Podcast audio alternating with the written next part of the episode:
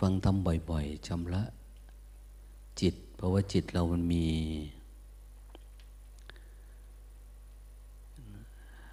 ความขุ่นข้องหมองใจ บางทีต้องเรียกว่าเป็นทุลี ในดวงตา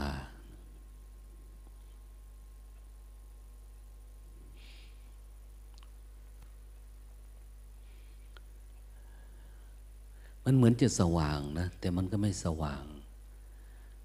มันยังขัดเคืองอยู่อย่างนี้คำว่าดวงตานี่หมายถึงจิตเราเองบางทีเราก็ยังขุนข้องหมองใจ ยังมีรักโลภโกรธหลง เป็นบางครั้งบางคราว ท่านเปรียบว่าเหมือนดวงตาเรา ไม่ใช่หมายว่ามันจะลืมไม่ได้นะ มันก็ลืมได้ มันก็พอมองเห็นอยู่บ้าง แต่ว่ามันก็ขัดก็เคือง ท่านจึงเรียกว่ามันมีทุลีในดวงตาการสวดมนต์ถ้าเรามีการแปล ให้รู้จักเนื้อหาสาระข้อความ ความหมายอย่างนี้เราจะเข้าใจว่า เราจะเอาไปใช้อย่างไงคำสอนของพระพุทธองค์เนี่ย บางทีสวดมนต์แปลแล้วก็ยังไม่พอนะเราต้องมาสาธยาย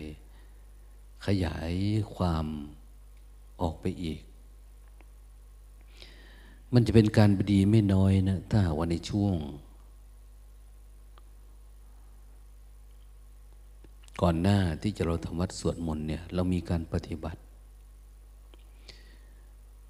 มีการเจริญสติมีการปารบความเพียรอยู่แล้ว มันทำให้เกิดอารมณ์ร่วม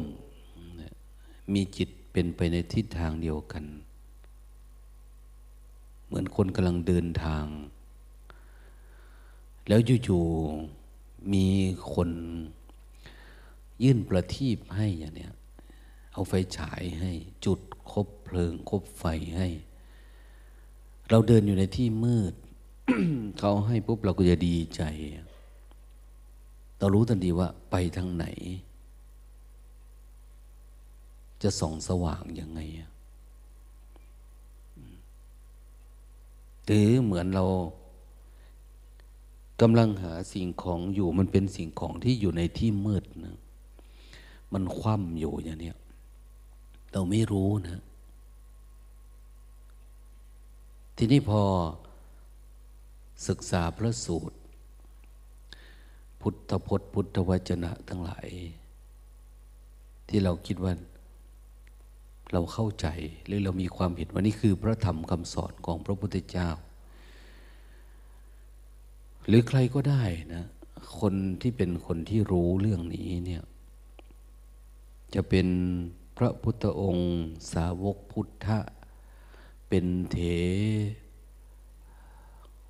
ระคาถาเทรีคาถา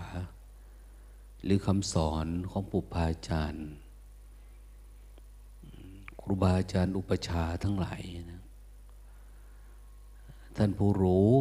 หรือเพื่อนสัธมิก แนะนำ ชี้นำชี้แนะให้จิต ของเราเองจะเปิดรับเสมอนะเราเคยเห็นนะ เวลาเราไปทุดงเนี่ย เราไม่รู้เลยอะเส้นทางที่เราไปเนี่ย ไปจะไปไหนอะทางนี้มันทะลุไปทางโน้นได้ไหมทางนี้ได้ไหมเราเหมือนว่ามีความ ภูมิใจหรือความเข้าใจอยู่ลึกๆว่า เส้นทางสายเนี้ยมันมีการทะลุไปฝั่งโน้นได้อยู่ แต่เราก็ยังไม่มั่นใจ